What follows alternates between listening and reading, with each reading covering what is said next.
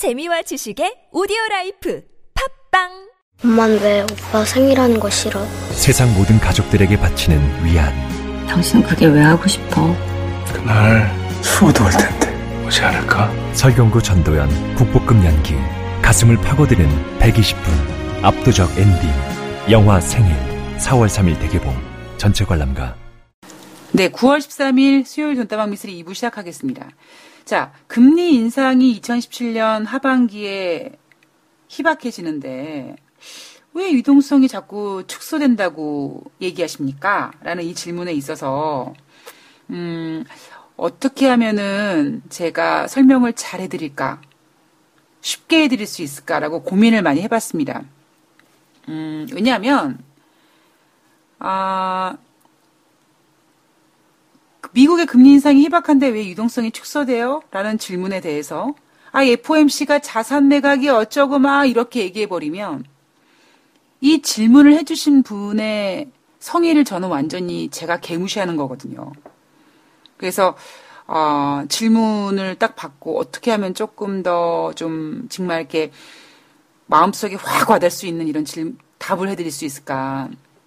정말 오랜만에 아, 청취자님의 질문을 받고는 어, 한 시간 정도 고민한 것 같아요. 예.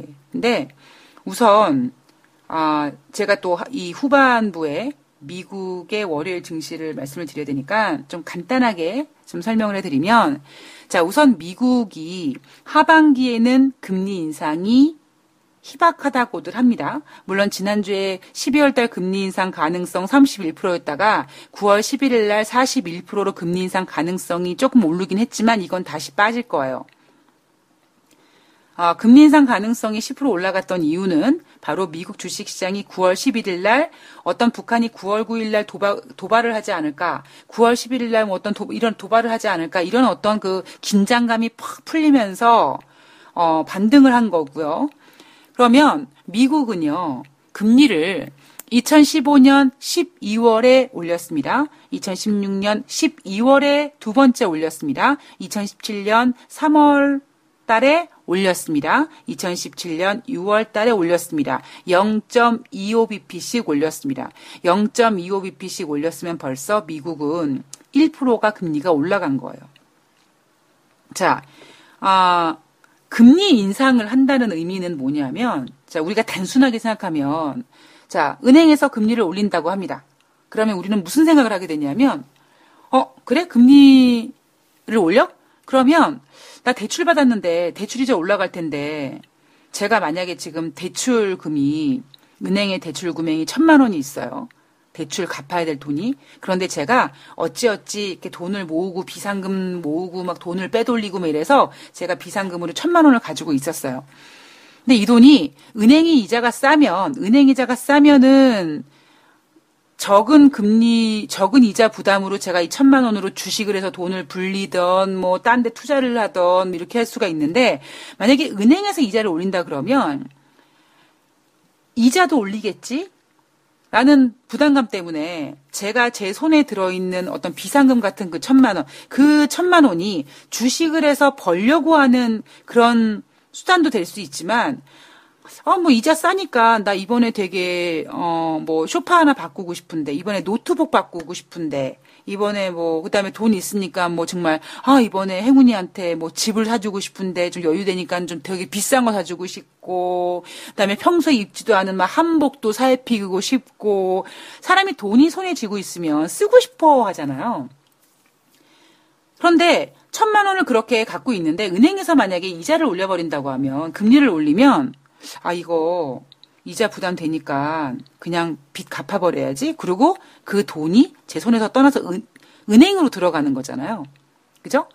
이건 대출 받았을 경우입니다. 그리고 두 번째, 대출을 받지 않으신 분들도 어, 이자가 올라가? 그럼 은행 이자 많이 주겠네? 아, 그럼 뭐, 뭐 주식 좀 지금 시장 불안한데 뭐 주식에서 돈 빼가지고 은행으로 보내지 뭐. 그래서 은행으로 돈이 들어갑니다. 그러면 내 손에 쥐고 있는 내가 언제든지 쓸 수 있고 내가 천만 원이 있으면은 누가 빌려달라고 하면 빌려줄 수도 있고 내가 물건을 살 수도 있고 그리고 그냥 사지 않고 가만히 있어도 지갑에 천만 원 있으면 든든한 어떤 이런 게 제 손에서 돈이 없어지고 은행으로 돈이 몰리는 거죠. 이미 미국은 지난 2015년부터 2017년 6월 달까지 네 번의 금리 인상을 하면서 눈에 보이지 않는 흔히 그들의 표현하는 점진적인 유동성 회수가 되고 있는 겁니다. 티는 잘 안 나요. 그래서 미국은 계속해서 이런 식으로 지난번에 3월 달에 금리 인상하고 6월 달에 금 3월 달에 금리 인상하고 2016년 12월 달에 금리 인상했을 때도 점진적인 금리 인상을 추구했습니다. 그런데 6월 달엔 무슨 얘기가 나왔냐면 자산 매각 얘기가 나온 거죠. 자, 지금 하반기에 물론 2015년 12월부터 2017년 6월 달까지 네 번의 금리 인상을 통해서 총 1%의 금리가 올라갔기 때문에 점점 점점 유동성이 아주 티 안 나게 아주 야물딱지게 조금씩 조금씩 조금씩 조금씩 유동성이 은행으로 FOMC 중앙은행으로 중앙은행 돈이 들어가고 있습니다. 티는 안 나요. 자, 그런데 제가 방송에서 조금 더 강력한 유동성 회수를 하는 거고 그게 바로 자산 매각이라고 했습니다. 자, 자산 매각을 자산 매각은 이런 거죠. 아, 제가 미슬인데 제가 만약에 미국 사람이에요. 제가 만약에 미국 사람인데 아, FOMC에서 FOMC 만약에 예를 들면 옐런 의장의 명의로 된 어떠한 빌딩이 하나 있습니다. 그게 옐런 의장 개인 소장이 아닐 거죠. 미국 정부 그러니까 FOMC 그 그, 그 조직의 돈입니다. 그 조직 소유의 빌딩입니다. 걔네는 뭐가, 뭘 갖고 있어? 일명 물건을 갖고 있다고요. 나는 뭘 갖고 있습니까? 돈을 가지고 있어요. 그러면 그 돈이 어떻게 된 돈이냐면, 물론 내가 돈, 내가 번 돈일 수도 있지만, 뭐 그동안에 금리를 인하시키고, 뭐 경제를 살리기 위해서 막 돈이 막 돌다 보니까 제가 그 돈을 막 챙겨서 돈이 많아진 겁니다. 근데 이 돈이 제 돈이 아니에요. 제 돈이긴 하지만 어쨌든 돈이라고요.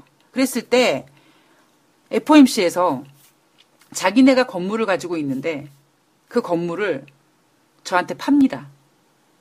그러면 건물은 미슬이라는 명의로 넘어오지만 그 건물을 제가 옐런 의장한테 사면 제가 가지고 있는 시중의 돈이 옐런 의장의 주머니로 들어가게 되죠.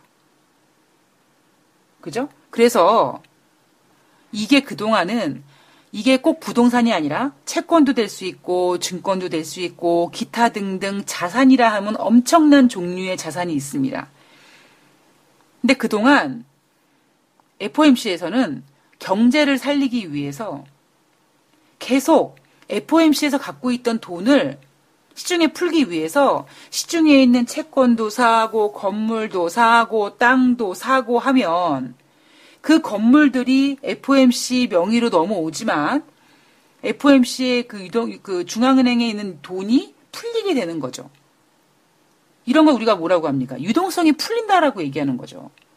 그런데 이제는 역으로 역으로 FOMC에서 갖고 있었던 그 건물이나 자산이나 뭐 이런 것들을 다시 시중에다 되파는 겁니다. 그러면 그 FOMC 명의로 됐던 게 시중으로 시중에 뭐 아무개 이름으로 넘어가면 시중에 있는 돈이 FOMC로 흘러가게 되는 거죠. 그래서 금리 인상은 굉장히 점진적인 유동성 위축이지만 자산 매각은 이게 얼마의 규모로 어떻게 진행되냐에 따라서 물론 달라질 수 있지만 바로바로 바로 거래된단 말이야. 굵직굵직한 돈이 바로바로 바로 거래됩니다. 그리고 이게 눈에 보인단 말이에요. 그래서 제가 말씀드리기를 FOMC에서 자산 매각을 유동성을 회수하려고 그랬는데 왜 유동성이 회수가 돼야지 달러 가치가 올라가거든요. 근데 유동성이 유동성이 좀 회수가 안 되고 있어. 그러니까 유동성이 회수가 안 되다 보니까 달러가 계속 하락하고 있어요. 그래서 연말에 자산 매각 프로그램을 실시하려고 그랬는데 금리 인상을 했는데 너무 점진적이어서 너무 티가 안 나고 너무 티가 안 나는데 예전 같았으면 그냥 할 수 있을 텐데 지금 문제가 뭐냐면 유로화가 너무 강한 거거든요. 유로화만 강하니까 위안화도 강해지고 있고요. 엔화도 강해지고 있어요. 그러다 보니까 이제 FOMC에서 지금 급한 마음으로 유동성을 빨리 회수하기 위해서 연말에 쓰려고 했던 카드를 쓰지 않고 지금 9월 달에 쓰겠다라고 하는 겁니다. 자, 왜 유동성이 축소되는가? 금리 인상, 네 번의 금리 인상을 통해서 이미 쥐 오줌만큼씩 점점 점점 점진적으로 유동성이 회수가 되고 있는 거고요. 그럼에도 불구하고 달러 가치가 회복되지 않기 때문에 조금 더 좀 강력한 정말 티나는 티나는 유동성 축소를 진행하게 되는 거죠. 왜 당장 아니 돈이 예를 들면 0.25bp 이렇게 올라가면 내가 내가 예를 들면 은행에 얼마의 대출금을 갚았고 얼마 은행 이자를 맡겼고 이 모든 지표들이 딱딱딱딱딱딱 막 이렇게 엄청나게 나오지 않은데 어떤 큰 건물 엄청난 뭐 어떠한 그 부동산 어떠한 채권 어떠한 뭐 증권 이런 것들은 최소한 FOMC가 이 자산 축소한다고 뭐 주식을 뭐 채권을 뭐 10만 달러 요렇게 매매하진 않을 거 아니겠습니까? 등치가 좀 크단 말이에요. 그리고 눈에 확확확확 거래되는 게 보인단 말이에요. 그래서 만약에 9월 달에 자산 매각 축소, 자산 매각을 실시하게 한다라고 그랬을 때 유동성이 축소될 수밖에 없죠. 금리, 인상한 것보다 훨씬 더 적극적인 유동성 회수가 진행이 될 거고요. 그 다음에 유동성 회수가 진행되기 전에, 어, 진짜 자산 매각 실시하네? 이렇게 되면 일단 사람이 이렇게 겁을 먹게 되는 거, 사람 투자자들이 겁을 먹게 되는 겁니다. 자, 뭐 좀 이해가 되셨는지, 예.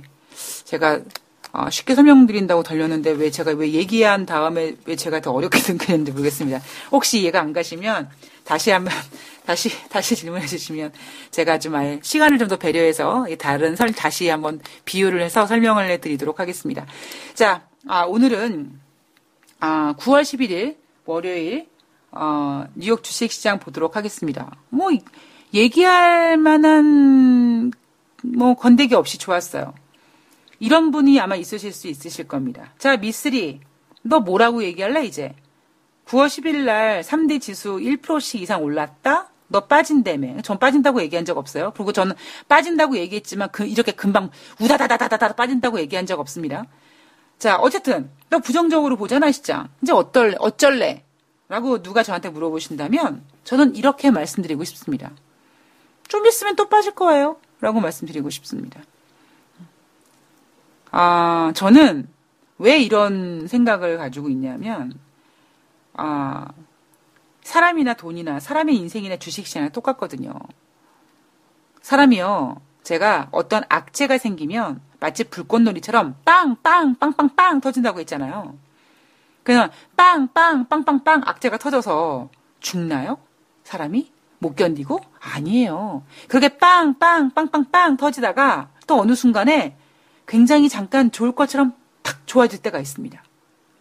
그 빵, 빵, 빵, 빵, 빵 이런 어떤 악재들이 별거 아닌 것, 아닐 것처럼 보이게, 뭐 예를 들면, 어, 진짜, 뭐, 진짜 웃긴, 웃긴 비유를 하자면, 하자면, 제가 돈이 너무 없어요. 돈이 너무 없는데, 아, 너무 없어서 막 빚독촉에 시달려요.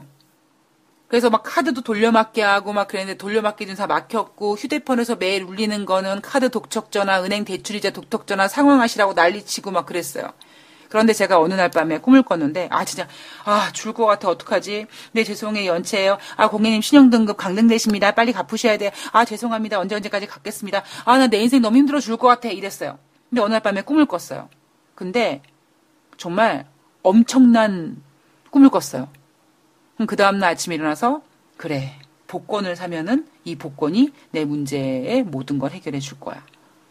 라고 복권을 삽니다. 그 복권이 어, 결과 발표를 하기 전까지 지금 빵, 빵, 빵, 빵, 빵 터지는 모든 악재들, 뭐 카드 회사 이런 독촉전화 이런 것들이 어려워 보이지 않습니다. 왜? 나 이런 꿈 꿨고 이런 꿈 꿔서 로또만 되면 복권만 되면 해결될 수 있을 거거든.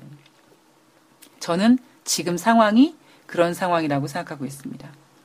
물론 로또가 되면 오케이. 근데 안 되면 안 되면 그리고 로또는 로또일 뿐인 거죠. 저는 그런 생각을 가지고 있습니다. 그러니까 저는 뭐 단순히 물론 아 그 뭐 달러가 소폭으로 강세를 보였습니다. 근데 그래봤자 쥐 오줌만큼이에요. 근데 모든 게 쫙 빠지다가 기술적 반등은 당연히 오게 됩니다. 예. 그것처럼 영원히 내려가는 게 없고 영원히 올라가는 게 없기 때문에 그동안에 특히 북핵 문제 이후에 쭉 빠졌었고 이런 상황에서 당연히 미국 같은 경우는 제가 오죽하면 삼재다라고 얘기할 정도로 그동안 여러 가지 분위기가 안 좋았는데 일단 하나씩 하나씩 해결되는 모습이었잖아요. 그 예산안도 연기하고 뭐 합의 보기로 하고 북한도 9월 10, 9월 11일 날도 아무 일 없었고 뭐 이런 모든 일들에 대해서 하나씩 하나씩 먼저 정리가 되는 것처럼 보이긴 합니다. 그러다 보니까 당연히 증 씨는 아 9월 9일 날 북한이 또 실험하면 어떻게 짜증나서 어떻게 하지?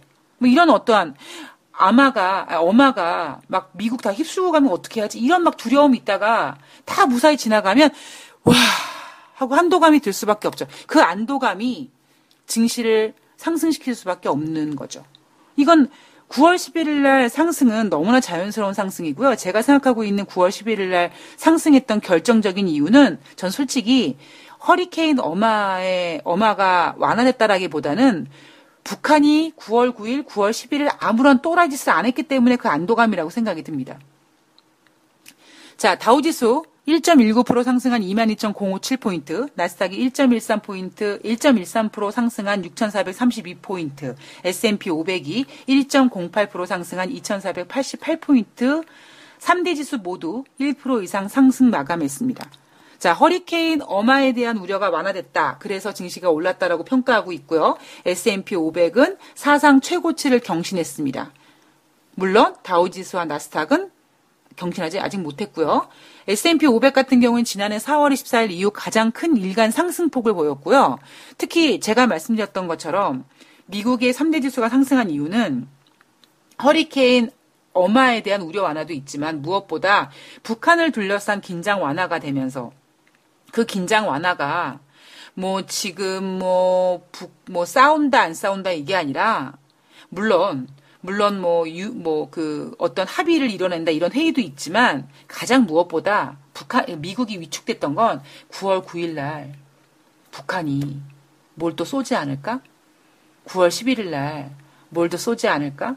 시장에서 점, 시장에서 예측했던 9월 9일 날 쏠 거라는 예측도 빗나갔고 9월 쏠 거라면 9월 9일 날 안 쏘고 9월 11일 날 썼을 거다라고 얘기했던 제 예측도 빗나갔습니다. 그러다 보니까 안도감이 안도감 랠리가 펼쳐질 수밖에 없죠.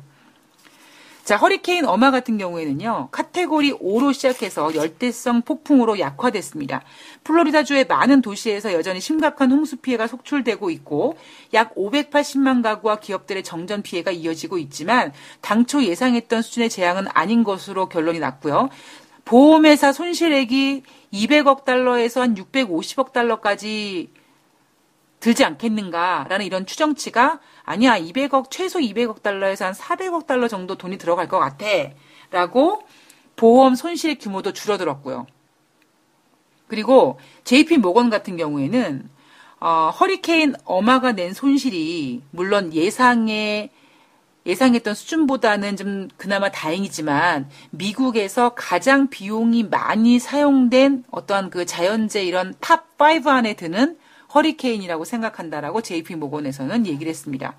자, 조금 전에 말씀드렸던 것처럼 어, 이런 어마의 영향력이 악화되면서 보험 손실의 규모가 많이 줄어들다 보니까 그, 자, 그 전에 아이고, 허리케인 어마나 합의가 막 쓸고 가서 이 엄청난 손해를 다 보험회사가 감당해야 되면 아이고, 보험주 어떻게 하나라고 했는데 생각보다 규모가 줄어들었기 때문에 보험주가 반등을 했죠. 트래블러스가 2.3% 상승, 프로그레시브가 2.2% 상승, 아메리칸 인터내셔널 그룹이 1.7% 상승, XL 그룹이 5.0% 상승, 에베레스트 리그룹이 4.3% 보험주가 반등했습니다. 그리고 어, 그 어마 지역의 어떤 항공 우려 이런 것 때문에 항공주도 어, 별로 안 좋았다가 항공주도 같이 반등을 보였죠. 델타 항공이 2.9% 상승, 아메리칸 에어라인이 5.2% 상승했습니다.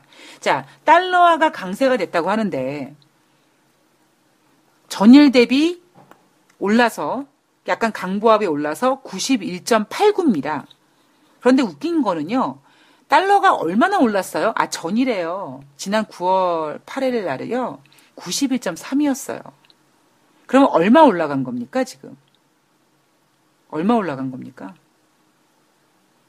1포인트가 안 되게 올라갔어요. 그러니까 0.57포인트 올라간 겁니다. 이렇게 올라가면, 이렇게 올라가서 언제 달러 올라가려고요? 어느, 어느 세, 어, 얘는, 어, 얘는 어느 세월에 올라가려고요? 자, 국제 유가는요. 어, 전일 대비 배럴당 59센트 상승했습니다. 1.2% 상승해서 48.07달러가 됐는데요. 이산 어, 국제 유가는 호재가 좀 많았습니다. 허리케인 하비로 인해서 텍사스주 걸프, 걸프코스트 지역의 정유 시설의 피해가 복구됐다. 그다음에 어, 물론 아직까지 어떤 통계가 나오진 않았지만 그리고 지금 어, 어마가 약화됐긴 했지만 그래도 정전 상태라든가 이런 분위기가 아직까지 남아 있기 때문에 결과가 나오지 않았지만 투자자들은 허리케인 어마가 에너지 수요에 미칠 영향에 촉각을 세우고 있고요.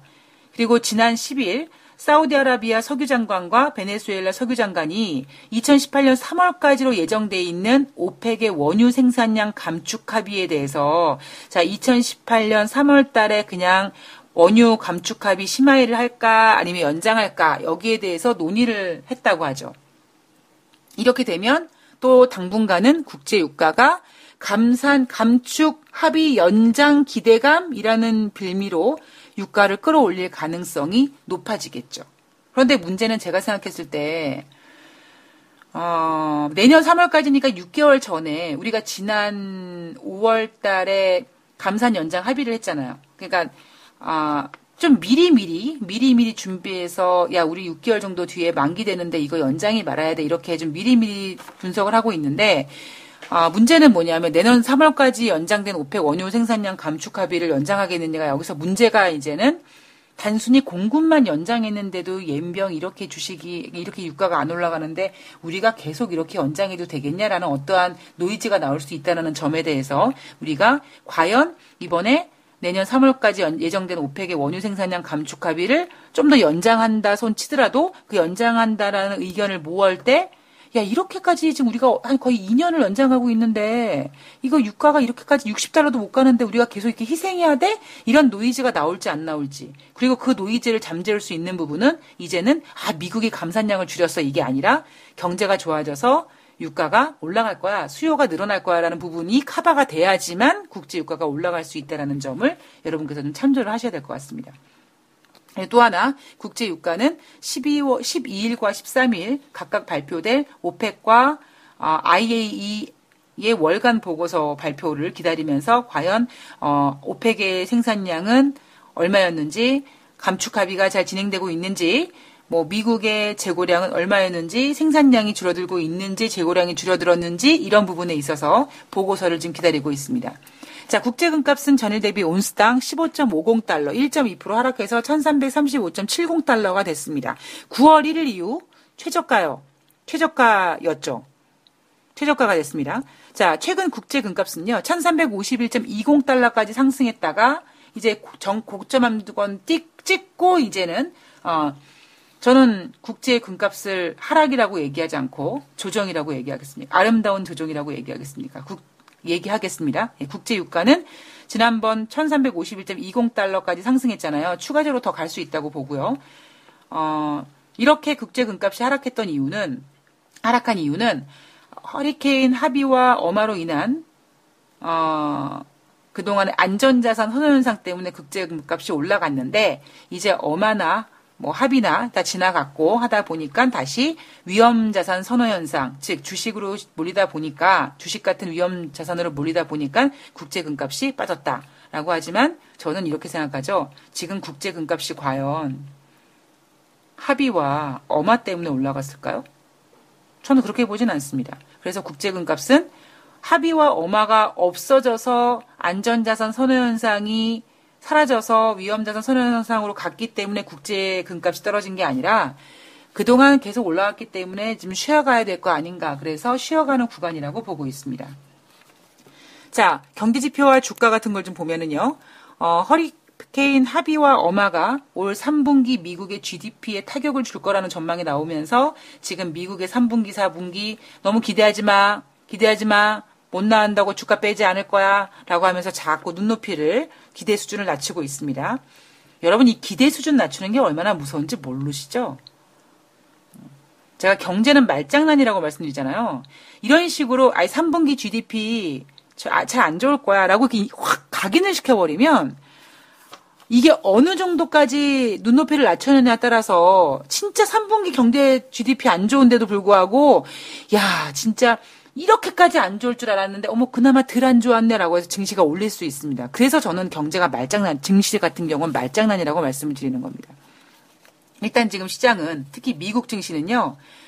어, 어떻게든지 어, 자기네들이 불리한, 자기네들이 별로 좋지 않은 것들을 노출시키지 않기 위해서 눈높이도 낮추고 포장도 하고 사이드로 밀르고 뭐 별 별짓을 다 하고 있습니다. 자, 뉴욕 연방은행 총재는요, 지난주에 합의와 엄하로 건물을 다시 건축해야 하기 때문에 내년에 경제 활동을 활성화시킬 수 있다. 이런 얘기까지 하는 거죠. 이게 말장난 아니고 뭡니까, 그죠? 전 이거 말장난이라고 봐요. 자, 9월 9일 북한 정권 수립일 도발이 없으면서 북한을 둘러싼 긴장이 완화됐다. 자, 물론 안보리가 표결에 붙일 신규 대북 제재 결의안 결과에 따라서 뭐 북한발 불확실성이 다시 주목받을 수 있지만 뭐 지금 일단은 북한을 둘러싼 긴장이 완화됐다. 글쎄요. 안보리가 뭐 어떠한 걸 표결하더라도 북한은 관심 없습니다. 북한은 글쎄요. 언제쯤 또 하나 쏠까요? 제 생각에는 제 생각에 그러니까 지금 김정은의 생각은 이런 것 같아요. 뭐 쇳불도 방, 당김에 빼라 뭐 이런 말이 있는 것처럼 지금 굉장히 그 처음에는 이제 대한민국의 대통령이 새로 당선되면서 뭔가 기싸움에 계속 쏘기 시작하고 이 기싸움이 이제 사드 배치 관련돼서 이슈 불러 일으키고 또 트럼프가 왠지 좀 약해 보이니까 지금 김정은이가 계속 압박을 타이트하게 놓기 때문에 전 조만간 북한이 또 하나 놓을 거라고 또 하나 쏠 거라고 생각합니다. 이제는 아뭐 수소탄 수소 폭탄 뭐 어쩌고 뭐 수소 핵실험 뭐 어쩌고 했으니까 이제는 과연 어 뭐 예를 들면 거리라든가 방향감을 뭔가 테스트하기 위해서 뭐 좀 쏘지 않을까. 과연 이제 언제 쏠까가 이제 관점이 되겠죠. 제가 생각하고 있는 내가 만약에 김정은이라면 언제 할까? 추석 연휴 중에 어느 날? 음, 저의 개인적인 생각입니다. 자, 주가는요. 어, 애플이 다음 달 신제품 공개 행사를 앞두고 1.8% 주가가 상승했고요. 플로리다 올랜도에 있는 테마파크인 디즈니 월드는 지난 주말에 어마가 온다. 그래서 영업을 중단했었죠. 그래서 월드 디, 월트 디즈니의 주가는 강보합으로 끝났고요. 그다음에 스냅 같은 경우엔 도이체뱅크가 매수에서 중립입니다라고 투자 의견을 하향 조정하면서 주가가 0.5% 하향 0.5% 하락했습니다. 자, 업종별로는 금융업종이 1.7% 올라가면서 가장 큰 폭의 상승을 보였고요. 그다음에 기술주가 1.5% 상승했습니다. 소재와 에너지도 1% 넘는 상승을 보이면서 전 업종이 강세를 보였어요. 자, 또 어떤 청취자분께서 저한테 이런 질문을 하실 수 있으실 겁니다. 야, 너 은행주 안 좋아진다며. 음, 저는 은행주 안 좋아진다고 얘기한 적이 없어요. 제가 안 좋아진다고 얘기한 게 아니라 증권회사에서 올 상반기에 앞으로 은행주들이 계속 좋아질 거라고 왜 미국이 금리 인상을 할 거기 때문에 좋아질 거라는 얘기를 했는데 금리 인상을 못 할 것 같으니까 최근에 많이 빠졌었다라고 얘기를 한 겁니다. 자, 그런데 금융업종이 1.7% 가장 큰 폭의 상승을 했습니다. 왜 상승했을까요? 그냥 강한 반등을 보인 거예요. 강한 반등을. 원래 그렇게 골이 깊으면 산이 높으면 골이 깊다고요. 많이 빠졌을 땐 반등도 강하게 오고요. 그다음에 많이 올라갔을 땐 조정도 깊이 옵니다. 문제는 그게 어 산이 높으면 골이 깊을 때 그 골이 깊어서 다시 산을 만들 때 과연 그그 그 전에 정상보다 높게 만들 수 있느냐 없느냐의 그런 문제인 거고 그런 문제는 과연 에너지 얼마나 경제 지표라든가 유동성이라든가 이런 모든 상황이 전에 산을 만들었던 그 에너지 두 배 이상이 들어가야 되는데 금융업종의 주가 상승은 1.7% 상승했지만 정고점을 뚫지 못하고 있다는 점. 그리고 기술주도 마찬가지예요. 기술주도 기술주 차, 차트를 보시면 좀 정고점을 못 뚫고 있습니다. 자, 뉴욕 월가에서는요. 허리케인에 대한 우려가 완화되면서 안도랠리가 나타났지만 북한 우려가 완전히 해소되지 않은 상황이어서 지수는 다시, 다시 하락 압력을 받을 가능성이 있다라고 예상했습니다. 자, 뉴욕 월가 애널리스트들 참 똑똑하죠. 그죠? 뉴욕 월가는요. 지금 그러니까 뉴욕 월가에서는 지금 주식 시장에 대해서 부정적인 의견들을 많이 내놓고 있습니다. 그런데 제가 생각했을 때 그 부정적인 이유가 전 유동성에 문제가 있다라고 생각하고 있지만 뉴욕 월가는 유동성의 문제라고 생각하고 있지 않고 뭐 때문이다? 북한 우려감이라고 핑계대고 있습니다. 그러니까 다시 주신 지수는 하락 압력을 받을 가능성이 있다라고 예상하고 있대요. 그런데 다시 하락하는 이유가 뭐냐면 미국이 예전 같지 않아서 그게 아니라 북한의 우려가 완전히 해소되지 않아서 그러면은 결국 그 얘기는 북한이 망하기 전까지는 그죠?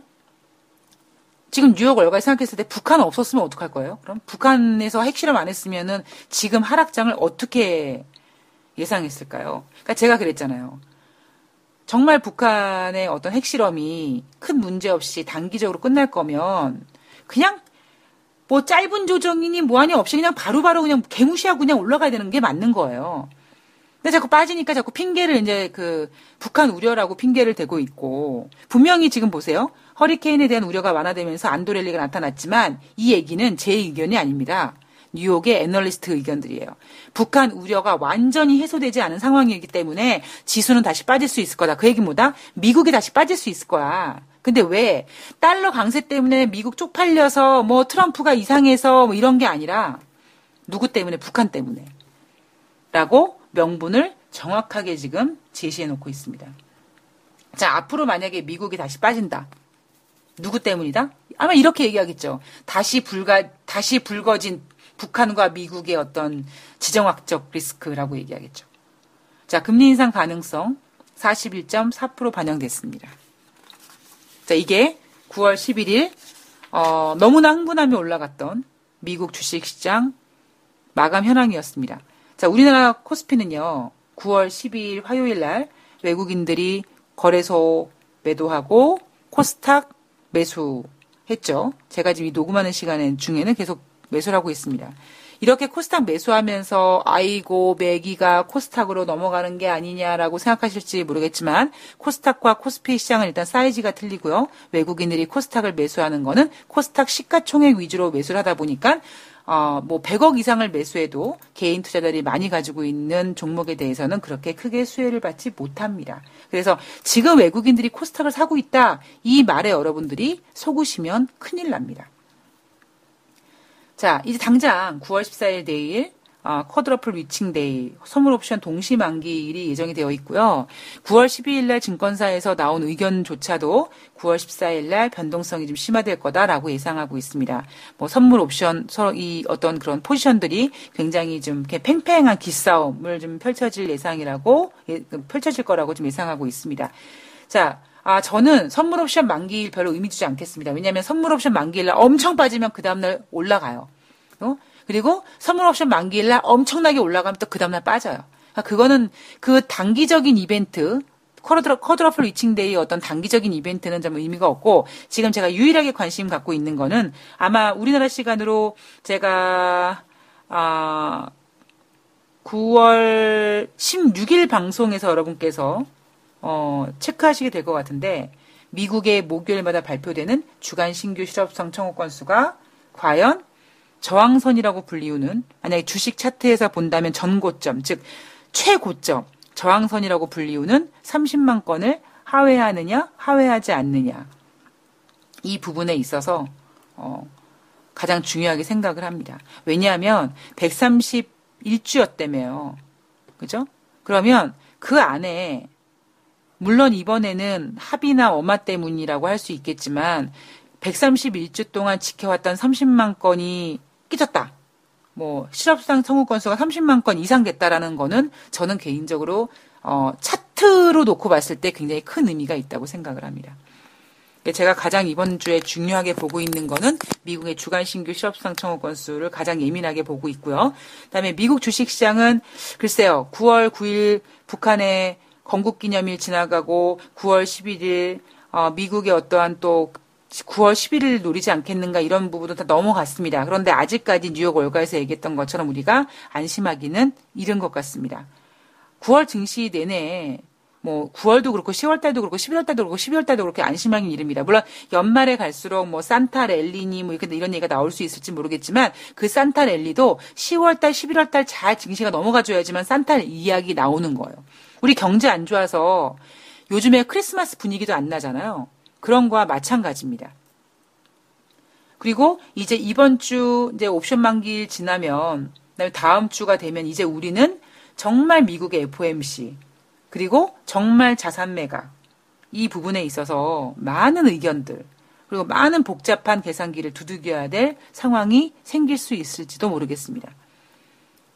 아, 저는 이번에 FOMC 9월달 FOMC 뭐 자산 매각 축소를 발표를 하던 뭐 어떻게 하던 앞으로 하반기에 이 환율에 대한 환율 딴 거 아니에요. 달러, 달러 약세에 대한 이 문제점 가지고 정말 어, 굉장히 많은 예, 좀 스트레스를 받지 않겠는가. 물론 FOMC에서는 스트레스 안 받아요. 우리 괜찮아요. 미국 증시 만약에 빠진다면 북한 때문에 빠지는 거 이럴 수 있을지 모르겠지만 실질적인 지금 어, 증시에서는 경제에서는 너무나 돈이 많이 풀렸고 이 돈을 회, 제때 회수해야 될 타이밍을 놓쳤고 그리고 그 놓치는 과정에서 금리 인상을 했음에도 불구하고 달러 약세가 너무나 심하게 진행된다는 점에 있어서 과연 미국이 이 문제를 어떻게 풀까가 앞으로의 핵심 포인트라고 생각이 듭니다. 자, 오늘 돈다방 미스리가 준비한 내용은 네, 여기까지입니다. 아, 저는 9월 14일 아, quadruple witching day에 찾아뵐 거고요. 음, 그, 내일 방송에서는 9월 12일 뉴욕 주식시장 살펴볼 거고요. 그 다음에 선물 옵션 만기일은 의미 두지 않겠다고 했으니까, 이제 다시 좀 이렇게 눈을 돌려서 어떤 경제 지표라든가, 그 다음에 FOMC의 어떤 전략이라든가, 여러 가지 지금 주변 상황들을 좀 다양하게 체크해 볼 수 있는 시간을 한번 가져보도록 하겠습니다. 자, 여러분, 오늘 9월 13일 한 주의 정 가운데 와 있습니다. 아, 좋은 날씨, 그 다음에 선선한 기분, 그다음에 낙엽도 이제 촥막 떨어지고 있더라고요. 예. 가을을 만끽하시면서 긴장감은 놓지 않으시면서 어, 차 조심하시고 예. 그다음에 목감기 조심하시고요. 네, 행복한 수요일 되시기 바랍니다. 저는 9월 14일 목요일에 뵙겠습니다. 고맙습니다.